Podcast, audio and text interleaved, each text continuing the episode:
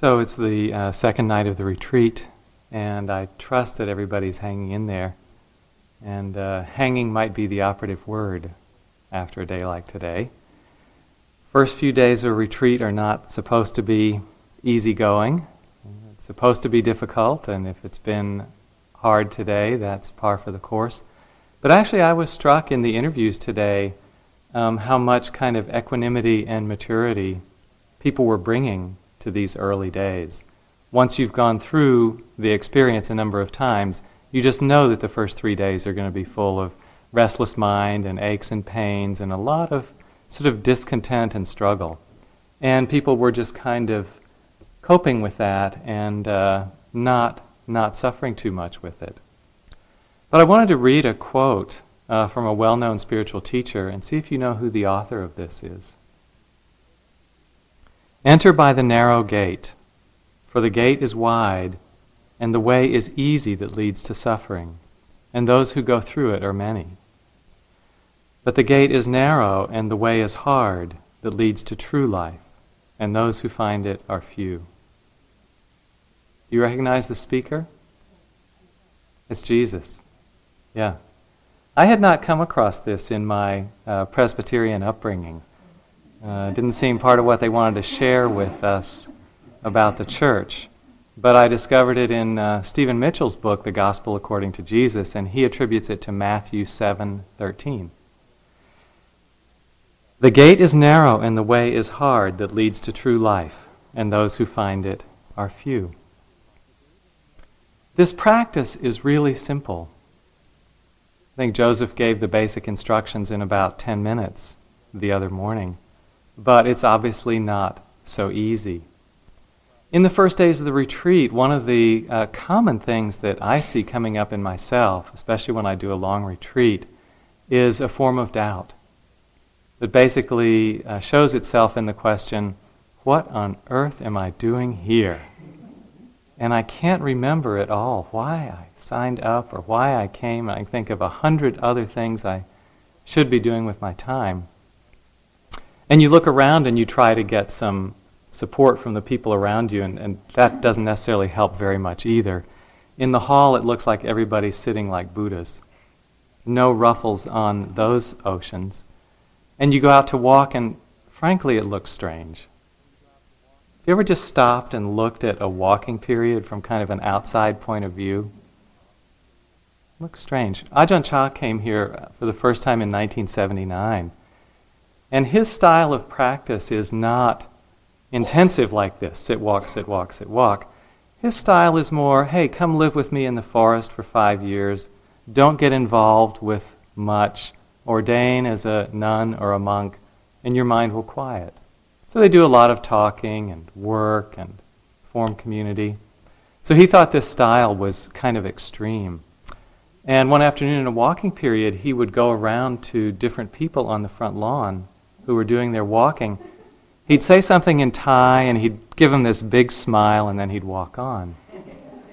He'd go to the next person, say the same thing in Thai, and then walk on. So at the end of the day, a few people uh, asked the translator, What was Ajahn Chah saying to us when he would come and talk to us in the walking? The translator said, Oh, Ajahn Chah was saying, I hope you get well soon.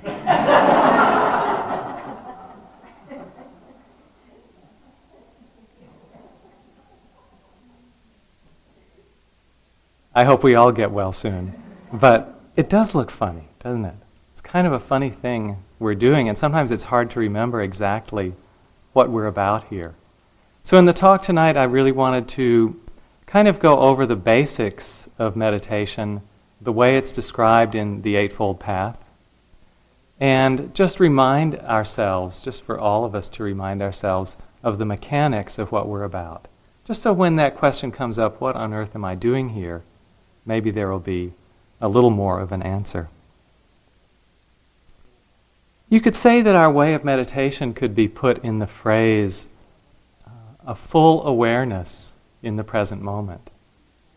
This is not a bad description of our vipassana practice. And if we tease apart the different aspects of this phrase, the fullness, the awareness, and the present moment, we actually come up with the qualities of effort, to stay present, awareness or mindfulness, and the fullness is really described by the word samadhi, usually described as concentration. So in this little phrase, we actually have the qualities of effort, mindfulness, and concentration, which are the three aspects of the Eightfold Path in the meditation section. So these are the three qualities that I want to talk about this evening effort, mindfulness, concentration. I think it's important as we consider them just to think for a moment about what the Eightfold Path is for. The Eightfold Path is the way to the end of suffering, or Nibbana. The way that I understand it, and it's often represented in a diagram, as it is on the wall behind me, of a wheel that has eight spokes. And like all uh, good wheels, the center is empty. The hub is empty through which an axle could go. And then there are the eight spokes, which are the eight points of the path. We're kind of eccentric. We've wandered away from our center, and we're kind of on the outside of that wheel. As we travel the eight spokes, we actually walk toward the center of the wheel, which is emptiness, or the unconditioned, or nibbana. So, as I understand the path, the eight spokes all lead to one point, which is the center, emptiness, nibbana, the unconditioned. And I think it's particularly striking in the meditation section because that's where the descriptions are most evocative but I think that the Buddha was describing from an outside view the experience of Nibbana. So I think these three qualities of effort, mindfulness, and concentration more or less describe the state of mind that the Buddha hung out in. And as we follow them as closely as we can, we imitate his mind. And we more or less jump into the awakened state, or as close as we can get. So the whole practice of meditation is just trying to approximate over and over and over, as best we can, the nature of the Buddha's mind and heart. And I think these three steps particularly describe that uh, quite eloquently. I'd like to start and talk about mindfulness. I think this is really the heart of the meditative path. And very simply, we could say it's paying clear attention to something in the present moment, something real in the present moment. And there's a sign, you've probably heard this before, there's a sign in a Las Vegas casino, sign on the wall, and it says, You must be present to win. It's true in Las Vegas and it's true in meditation. If you're not present, you don't win. You don't win this particular game. But when we do dwell in the present, we find we can avoid a lot of problems. Because the moment is basically so simple. As the Dalai Lama said, the moment is the only place that we can experience love. This quality of being in the present is often described as bare attention. This term was coined by Nyanaponika Thera that's a great uh, description because it points to an awareness that isn't actively interfering or really even engaging with its contents. It's an awareness that isn't uh, choosing or comparing or evaluating or judging or projecting or interfering. It's an awareness that is simply with the bare experience of what is. What is is the truth. It is the Dharma. Practicing the Dharma means being with the truth, being with the moment just the way that it is. And we've forgotten how to do this. We've gotten lost in so many concepts. And sometimes it takes a, a shock to bring us back. Somebody came to see Picasso. And this was early in his career, and he was not a world famous celebrity. And the guy said, um, Why don't you paint something more realistic? He didn't quite dig this sort of abstract cubist stuff. And Picasso said, uh, What do you mean? What, you know, what do you consider realistic?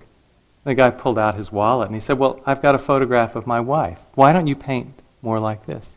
Picasso said, Is that realistic? Is that what your wife looks like? The guy said, Yeah, that's really what she looks like. Picasso said, Hmm, she's very small, isn't she?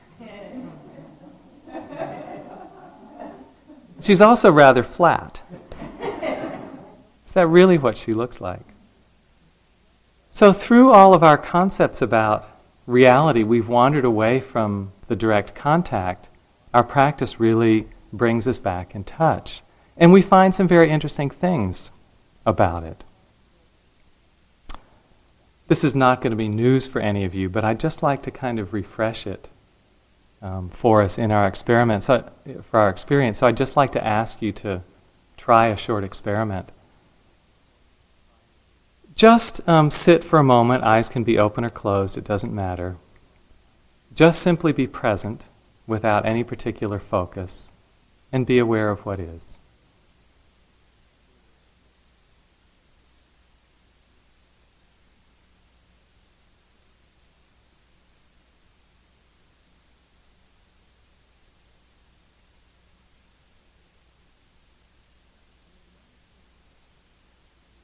And then notice when the mind starts to drift into thought activity.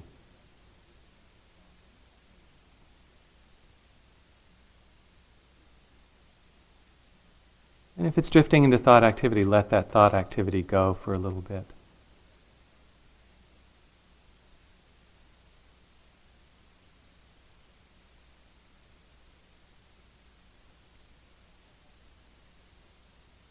And now come back again to the present moment.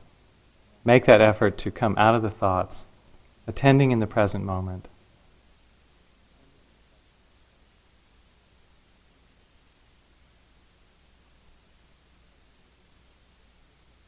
And let the mind, if it wants, drift into thought activity.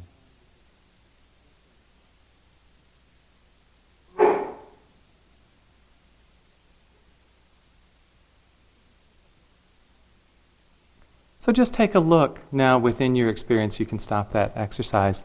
Within your experience, what is the feeling in you when you're just easily in the present moment?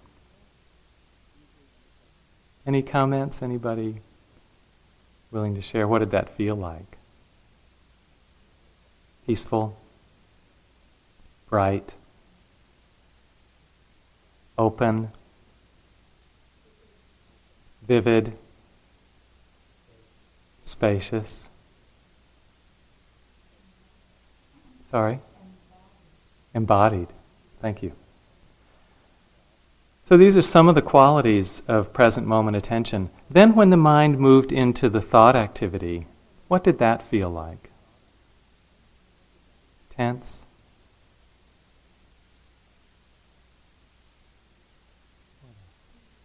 Removed? Drifting, heady, busy. Yeah, thank you. Let's try it a little bit different way. I want to ask you to think a particular thought and encourage you to get into it. I'd like to ask you to think the thought, I'm really a bad meditator. And see if you can summon up some conviction as you think about it. Just take a moment, maybe close your eyes and think that.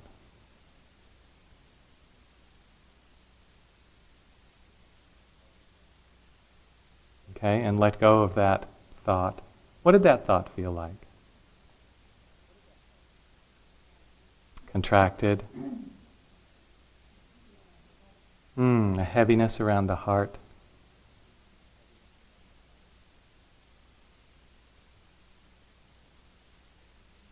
Strained. Say it again. Depressed. Wasn't very pleasant, was it? Okay. Now let go of that thought. Again, um, close your eyes for a minute and uh, just let yourself think the thought, I am. I am.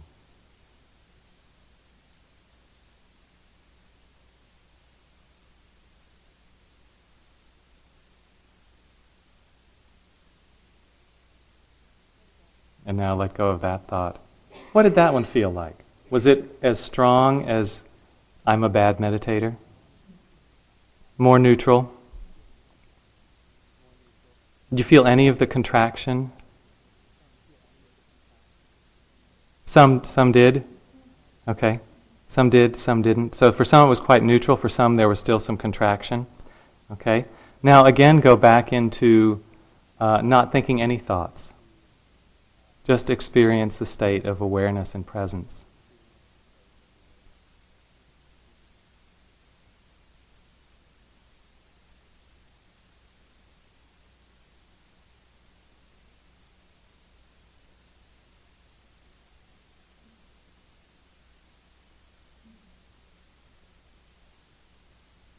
And now just come back and can open your eyes if you like.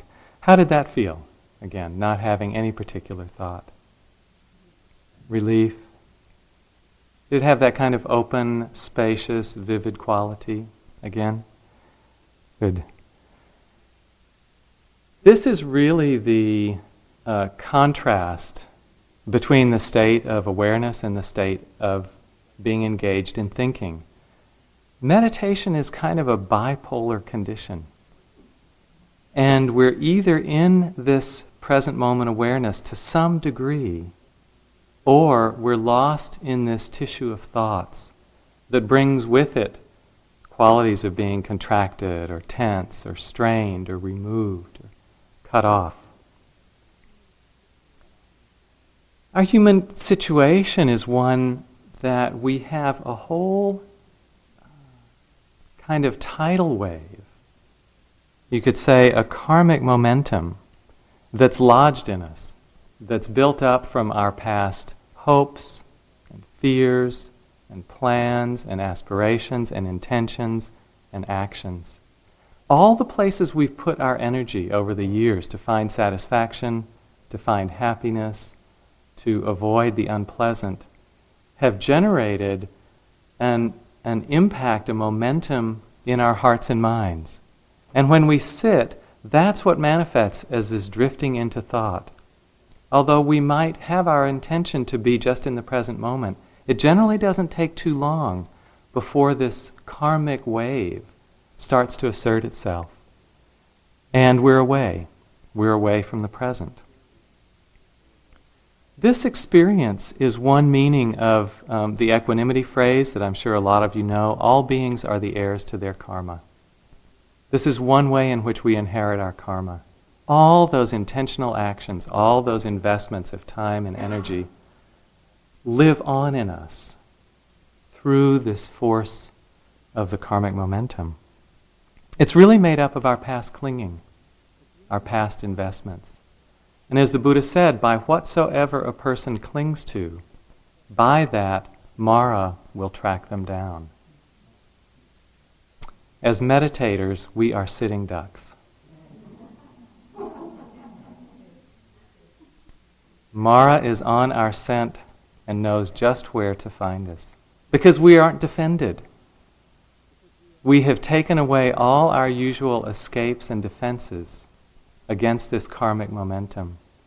And when we sit and open ourselves to the present, we're opening ourselves to that karmic force of our own hearts and minds. This really provides the, the juice or the grist for our meditation practice. It's a powerful thing. You can tell, especially in these first few days, because it's what sweeps us away again and again despite all our good intentions. This projective power of mind based on past clinging. So often in the beginning of a retreat, people will come to interviews and report, I could be with about two breaths and then I was away for 20 minutes. This is not uncommon in the early part of a retreat. So if this is your batting average today, know that you're not alone. That's the force of this momentum. This image of being swept away is one that um, I think illustrates the feeling for me of the experience of being caught in this wave of thoughts. And it's interesting that when the Buddha described our current situation in the suttas, he used a lot of water imagery. just like this. He talked about uh, the difficulties of mind uh, being compared to the influxes. He talked about the flood of becoming, the tides of conceiving, and the ocean of existence. We often feel that we're at the mercy of this tide. We very seldom have any choice about what comes up, what is swept in with it. Sometimes it's really pleasant. You sure, many of us have spent good parts of today thinking about pleasant experiences in the past or looking forward to pleasant experiences in the future, remembering vacations or family or loved ones. Sometimes it's painful, and we don't have that switch to determine. The painful often comes unbidden. And so we think about um, regrets, remorse, blame, and anger related to past incidents. We can easily develop fear or anxiety about future incidents to come. The advice is to be mindful. But at first, this doesn't seem to make much difference. We can be mindful at a number of moments through a period of meditation. It doesn't seem to do much to that karmic tide. And so it doesn't feel like mindfulness is any big deal. The problem is that our mindfulness is like a baby. And this karmic momentum is all grown up. Because we've been following it for most of our life. According to the Buddha, we've been following it for countless lifetimes. So it's, a, it's an adult, fully born, strong, capable. Mindfulness is just a little twig in the face of that for us. But the important thing is to take a look and see how that mindful presence actually feels. This is the important thing. And so to notice the times when we're not lost in those thoughts. To notice the time when we're in touch with the vividness, the peace, the uh, embodiment, the ease of the present moment, and to trust in that. It may be a baby form of mindfulness, but it's real. And that baby form of mindfulness will grow up just by giving it our time and energy and attention over and over and over. And when it grows up and becomes strong, then it has the power to undo that karmic momentum, that karmic tide. Again, with a, a water image, the Buddha said that mindfulness can dam any flood Mindfulness can dam any flood. It can interrupt it, can stop it. So every time we have a moment of mindfulness, we're applying a kind of brake to that wheel that's been built of so much momentum. And as we apply it over and over again, sometimes that wheel comes to a stop.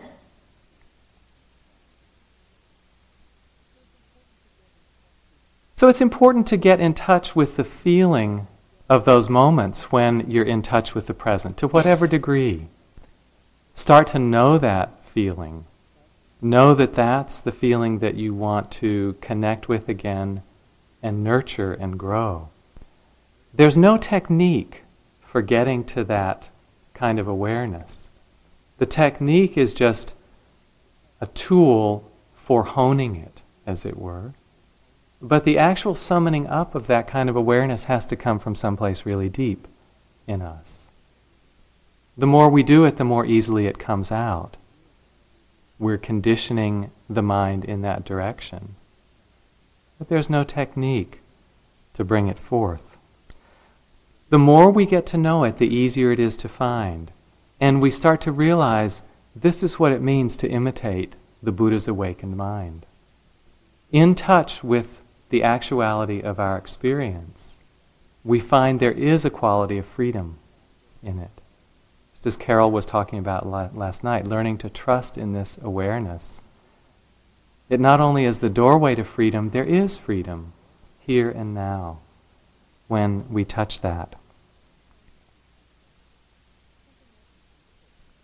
Something else that's useful in relating um, with mindfulness we have a lot of training in Vipassana of being mindful of the difficult. We spend a lot of Dharma talks talking about the hindrances and greed, aversion, and delusion. We tend to spend a lot of time on the first two noble truths in Dharma talks.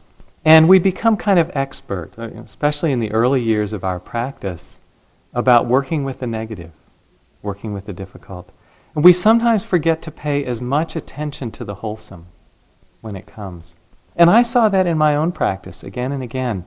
A moment of um, peace or happiness would come up, and I could have been noting uh, quite steadily, you know, anger, guilt, fear, blame, resentment, panic, desire. And a moment of peace would come, and I would sort of stop, stop noting. And I realized that what was going on in my mind was I had this subconscious belief oh, this is what it's supposed to be like. So I would just take that moment for granted. This is what it's supposed to be like. So I wouldn't think to notice it. But then I wasn't really tuning in to, to my own growth. I wasn't tuning into the beautiful qualities that were starting to unfold in me. It's really important to tune into the beautiful. As important or more important than tuning in to the difficult. Because the, you see, the corollary of that, when I took the wholesome for granted, because it was supposed to be like that, it meant the unwholesome was not supposed to be there. So when the unwholesome was there, it meant I'd done something wrong. That's the very denial of equanimity. There's no ground for equanimity if we hold a view like that. When we see with more equanimity, we see the arising of the wholesome, we see the arising of the unwholesome on more or less equal footing. And I think that's because this pure state of mindfulness, the empty state of open awareness, doesn't have any bias. It's not really in thrall to the negative, and it's not really in thrall to the wholesome. It's free of both. And it can see either one uh, with equal ease. It's very interesting in the suttas of the Buddha that um, they all tend to be very balanced in this kind of way. If he talks about uh, the first two noble truths, it always seems to be balanced by the second two noble truths. Suffering and its cause are always balanced by teaching on the end of suffering and the way. So, starting to bring this kind of um, even handed seeing into our own practice, into our mindfulness, so that we're um, delighting in the wholesome. We appreciate it when it's there, we don't take it for granted. We know it and we appreciate it as a sign of our growth and development in the Dharma.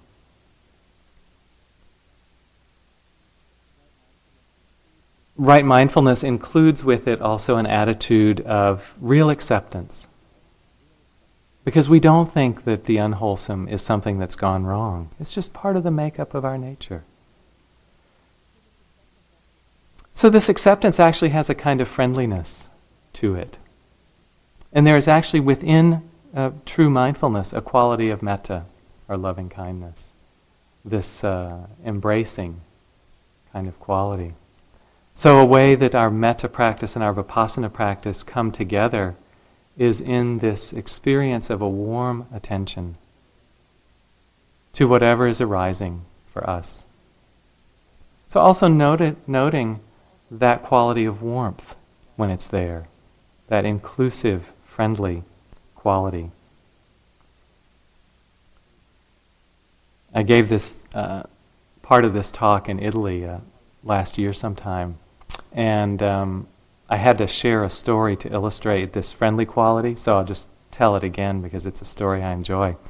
I don't know if you remember a few years ago, there was a movie called Life is Beautiful, and it starred um, Roberto Benigni, who's a really well known Italian actor. He won the Academy Award um, the following year.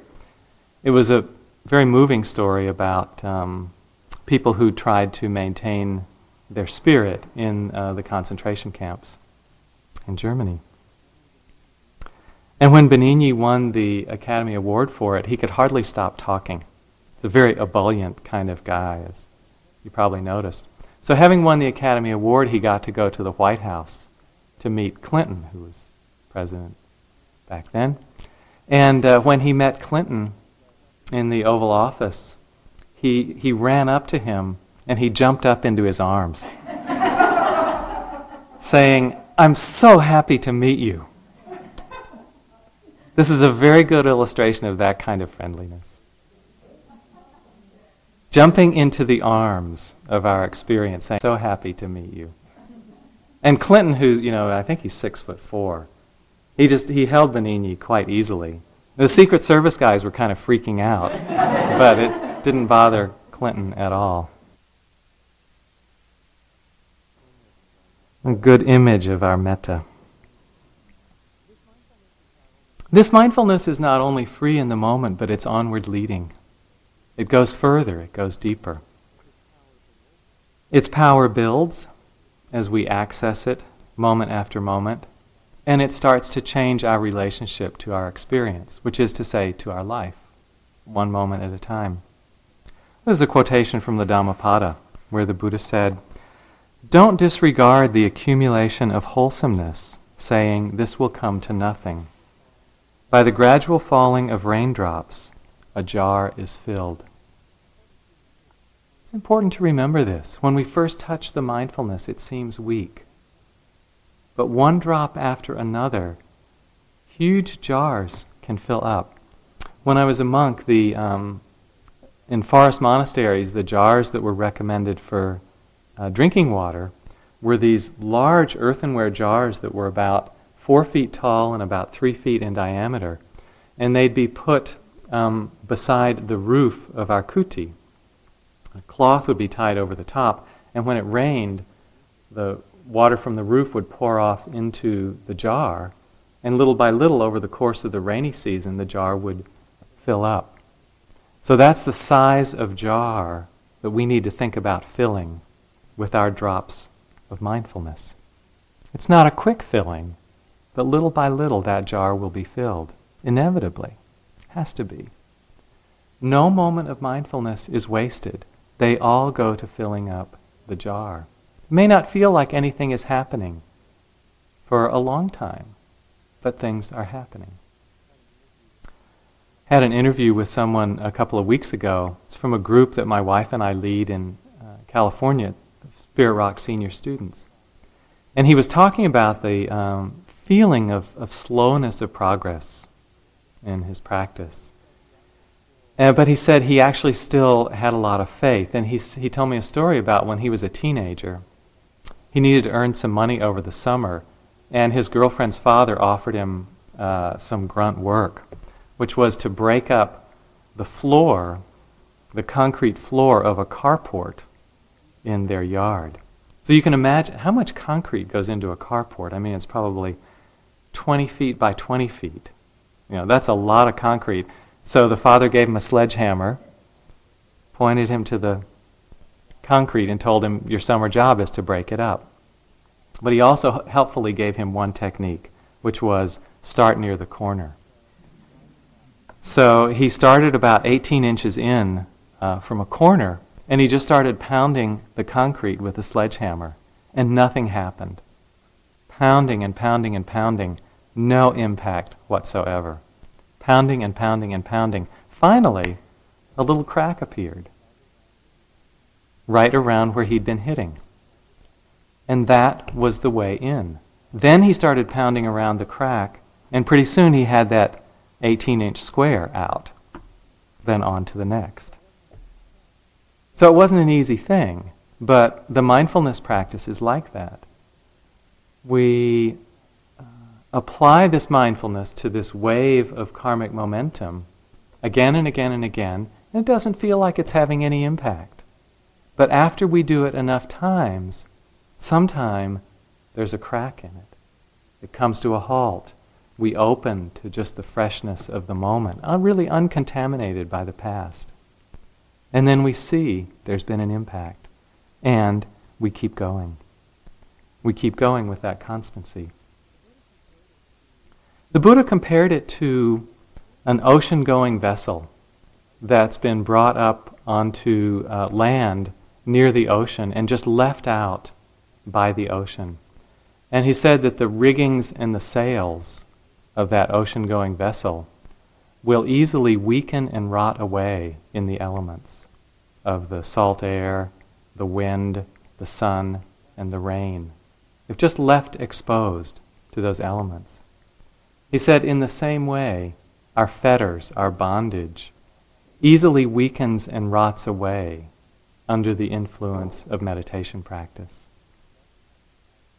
We just have to have the trust to be steady with it. It does rot away.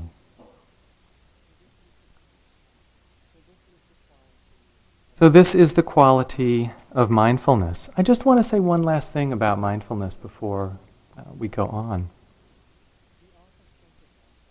We often think of mindfulness as paying attention to the here and now. But there's another aspect to it that's really important. And you get this if you read the Satipatthana Sutta, the discourse on the foundations of mindfulness. Because actually, when the Buddha is describing it, what he says again and again is the quality of knowing our experience. This is what comes through in every passage in the four foundations of mindfulness. And Joseph referred to this uh, yesterday morning. Knowing that I breathe in long, or knowing that I breathe in short. Knowing that a feeling tone is pleasant or unpleasant, or neither. Knowing that the mind has desire or aversion or non desire or non aversion. Knowing that the hindrances are present or absent, and so forth. So, in addition to this awareness, there's a quality in mindfulness of knowing what our experience is. And this is an important point. Because this knowing, which is key, is an aspect of wisdom. This is the uh, entryway for wisdom to come in. And it's really wisdom that liberates us. I just want to give a really simple example of this. Wisdom is to see and understand things the way they are. It's not anything in our memory, it's not something that we've learned or stored up. It's a present moment a clarity of knowing and seeing things the way they are. That's what's freeing. So, Carol was talking last night about uh, this beautiful, very helpful line from Ajahn Sumedho about it's like this. Desire is like this. Non desire is like this. Fear is like this. Confidence feels like this. Suffering is like this. Non suffering is like this. The reason I believe that that's so powerful is because it really draws out that wisdom aspect of mindfulness. We're seeing what is, but we're seeing it in its true nature and with some perspective. This is also what's happening in the noting practice. If you do the noting practice, you're, you're giving yourself a verbal cue moment after moment of exactly what your experience is, and that strengthens this wisdom quality of mindfulness. In the end, it's not necessary to uh, verbally label it, but it's helpful when there's a struggle, when there's a conflict. Very helpful. In the Thai forest tradition, mindfulness and wisdom are so closely related, they often talk about them as one word satipanya in the Pali. Sati is mindfulness, panya is wisdom. They often talk about the growth of satipanya, both together. Okay, so mindfulness, effort. Sometimes we can abide in the present moment effortlessly. And I'd kind of, you know, be interested um, to hear your reflections at some time. What was it like when I asked you earlier in this talk to just abide without any particular effort uh, in this sitting. Sometimes we can do that for a fairly long time in an easy way. Sometimes when we apply more effort or more technique, it can actually intrude on that ease. So it's wonderful when that comes and you can abide effortlessly, but it's never guaranteed. So effort is, is stressed in, in the Eightfold Path um, very highly. In fact, I would say that um, of the wholesome factors that the Buddha talks about uh, in the suttas, probably the four that come most often are energy or virya, which is the forerunner of effort, it's the source of effort, uh, mindfulness, concentration, and wisdom. So we basically have th- more or less three of those in these factors in terms of effort, mindfulness, and concentration, wisdom being the fourth. So, effort is really all that separates us from liberation and from freedom. Classically, it's defined as abandoning the unwholesome and developing the wholesome. And virya has this sense. In fact, in Tibetan, the word for virya is sondrul, and it has, uh, in Tibetan understanding, the meaning of taking delight in what is wholesome. I love to reflect on this in terms of effort that the energy of effort, the purpose of effort, is for us to take delight in what is wholesome. That means the qualities of heart and mind, like wisdom and clear seeing, generosity and metta, non clinging, renunciation, contentment, compassion. I often like to stop and reflect that that's what unites us as a group we're brought together as a Sangha because together we all love and take delight in what is wholesome. Otherwise, we wouldn't be spending six weeks or three months growing these factors. The Buddha said just as the river Ganges flows east, when a person develops right effort, that person will flow to Nibbana, to liberation. In retreat practice, the primary form of right effort in vipassana is just to be present to what is. Just to touch what's coming out of out of the nothingness into existence in this moment. This is from John Donne. I throw myself down in my chamber and invite God and his angels hither. And when they are there, I neglect God and his angels for the noise of a fly, for the rattling of a coach, for the whining of a door.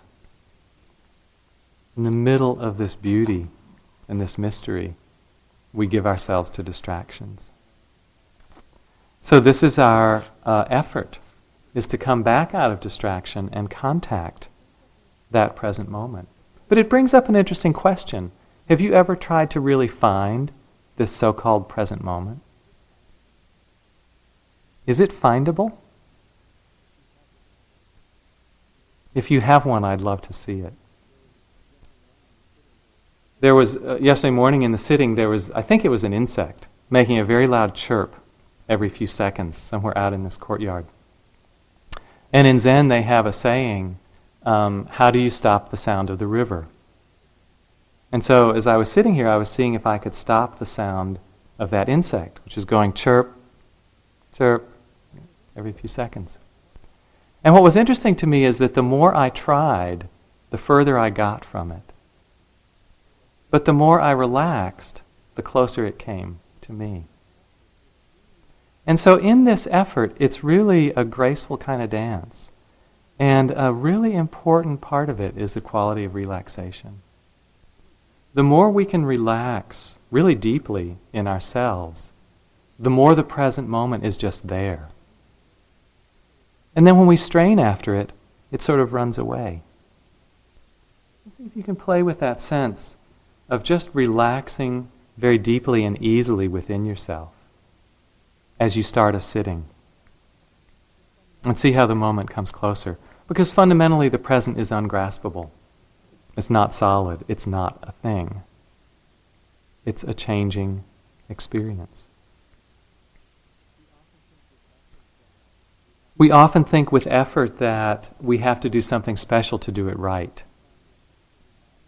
I especially found this, I sort of reminded myself of this. I started doing metta practice intensively a few years ago, never having done it before.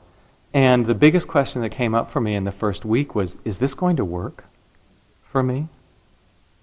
And I remember feeling that in my early days of Vipassana too. Is this going to work for me? But the good thing is we can't be aware wrongly. And so if we just make that effort to touch the present, it will start this chain of change and opening. When Ajahn Sumedho was teaching at Spirit Rock uh, this April, Carol and I were both sitting. He said that in his opinion, the biggest obstacles for experienced meditators in the West was that we didn't trust our practice enough. I think this is a really accurate comment. We just need to surrender into this relaxed presence with the present moment, and the Dharma will take care of the rest.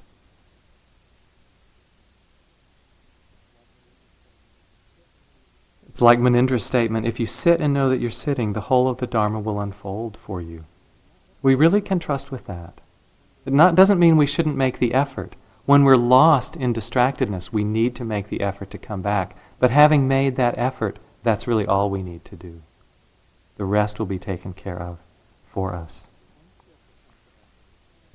The unskillful sense of effort is to make something special happen. It's to struggle with our experience. You might take a look today where has the struggle been? Where has it not been easy to open and relax to your experience? Is it physical discomfort? I spent a lot of time working with this the early years of my practice. I had the idea that I had to be completely physically comfortable throughout my body before I could meditate. It didn't happen very often.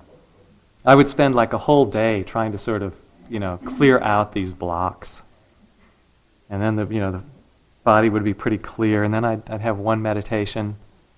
I'd go out walking. I'd come back, mm, more contraction. Then I'd have to start all over again. It was a waste of time. It's a waste of time. If I had simply relaxed into the discomfort with equanimity, my deepening would have gone much, much easier, much, much quicker. I had to find out the hard way.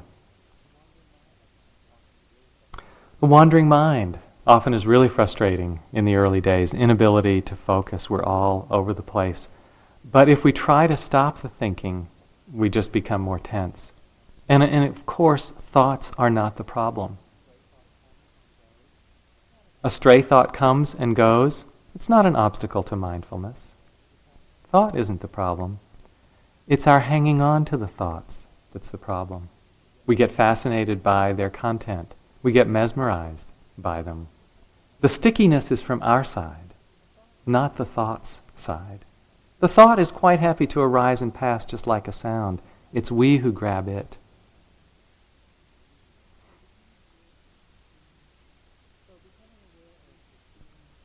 So, becoming aware of the feeling of um, peace and ease and openness when we're in the present becoming aware of the sense of struggle when we're caught in some kind of distractedness. And of course, we know that we ought to let go. We all know that's a good idea.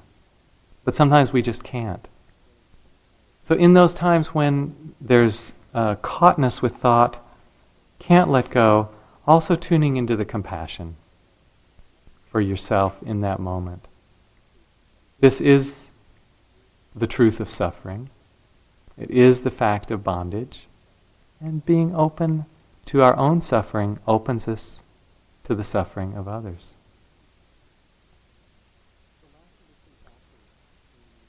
The last of the three factors in uh, the meditation portion of the path is samadhi. There's no word in English that really translates this effectively. It's usually translated as concentration, but that's a little off the mark. And you know, when there's no word in a language, that translates a concept, it means we don't have that concept in this culture. And in fact, in no European culture do I know of a word for samadhi. Not in our, not in our vocabulary.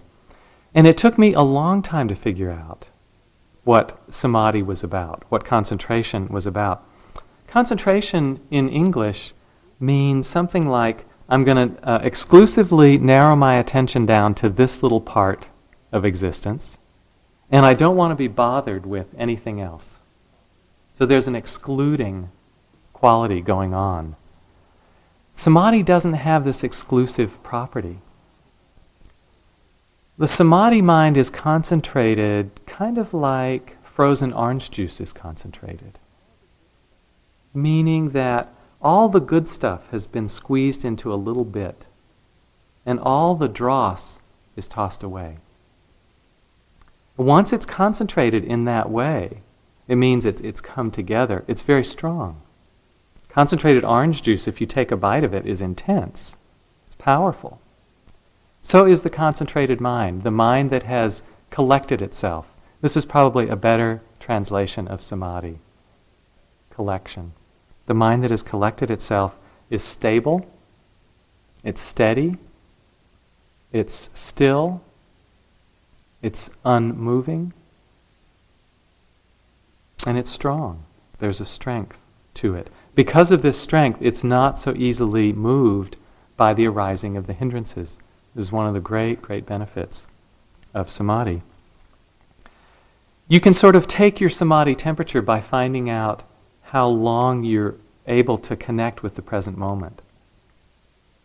That's the measure, the metric of samadhi. But it's not samadhi itself.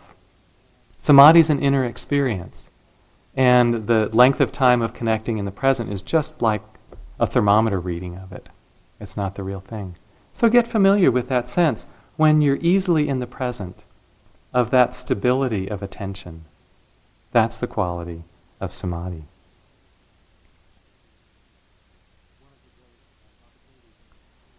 One of the great um, opportunities in retreat uh, to develop samadhi much more than usually available in daily life, and a great support is slowing down. When the body slows down, it sends a message, and the mind also tends to slow down. So that karmic momentum tends to be uh, interrupted a little bit. So as you move around the building, as you get lunch, um, slowing down somewhat to the degree that it's comfortable for you will help develop the samadhi. And as Trungpa said, this slows down the speed of neurotic mind.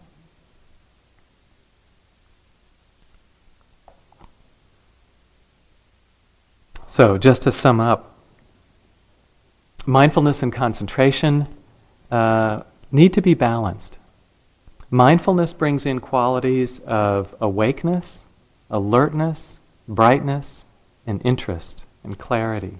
These are all kind of energizing qualities. The samadhi brings in qualities of peace, stability, stillness, and calm. So, one of the ways to check your practice is are they both uh, present as you meditate? If the mindfulness side, the awareness, alertness, brightness side, is on the strong side, then there will be a kind of disturbing energy. If the concentration side is stronger, there may be stillness, but there won't be very much knowing that means that wisdom quality that really sees and knows our experience as it is won't be functioning, it won't be bright and alive. One of my teachers, in a kind of facetious way, describes this as stupid samadhi. He talks about it quite pejoratively. It just means that it needs a factor added to it, which is this alert, aware, interested clarity of mindfulness. So be aware of those balances. Mindfulness is like kind of like water, kind of like uh, clear water that goes with anything. It doesn't have a special flavor of its own, but that's why it can accommodate every other flavor. It goes with anything, and that's why it's available in any situation. It is the liberating factor because of its entryway to wisdom. Wisdom comes in via the doorway of mindfulness. And that's why the Buddha said that Heedfulness is the path to the deathless. Heedlessness is the way to death. And I love the Pali rendering of this, which is from the Dhammapada, which says, Apamado amata padang, pamado maccuno padang. Heedfulness is the path to the deathless. It's also the open door to all the wholesome qualities. That delight in the wholesome really flowers through mindfulness. So, I wanted to talk about these topics tonight just to kind of illustrate a little more of the mechanics of our practice. But also um, to remind us all, however much we talk about the mechanics, however much the Buddha talked about the mechanics, what goes on here is a total mystery. I don't know how it works. I don't know why it works. I'm not even sure the Buddha did. What I know is that this silent awareness heals us and frees us. How does it do that? How is it that when we drop this karmic momentum of self interest, some purity starts to shine through and acquires a tremendous momentum, an unstoppable momentum? Where does that wholesome power come from? I don't know. It seems to be built into the very fabric of our hearts and minds, into the very fabric of the universe. But I do know that all we need to do is stay in that silent awareness and let it work through us. Let the Dharma do its work. I'll close with this quotation from the Satipatthana Sutta. Friends, this is the direct path for the purification of beings, for the overcoming of sorrow, for the disappearance of pain and grief, for the attainment of the true way, and for the realization of nibbana, namely, this establishment of mindfulness. Let's just sit together for a minute.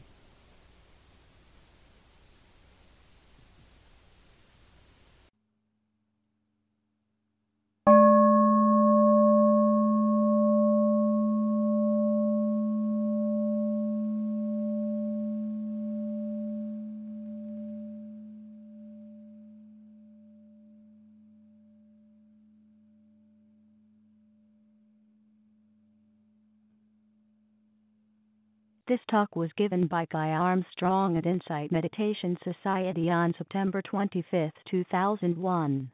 It is an offering of the Thank you for listening. To learn how you can support the teachers and Dharma Seed, please visit dharmaseed.org slash donate.